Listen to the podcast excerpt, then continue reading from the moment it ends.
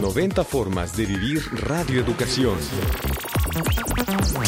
Existe una atención al público que en emisoras comerciales no lo ha habido. La transmisión de eventos culturales y festivales musicales que fortalecen las tradiciones y costumbres de México. Mi nombre es Adriana Carrera Elizondo. Radio Educación, 90 años de la Radio Cultural de México. Hacia el futuro. Hacia el futuro.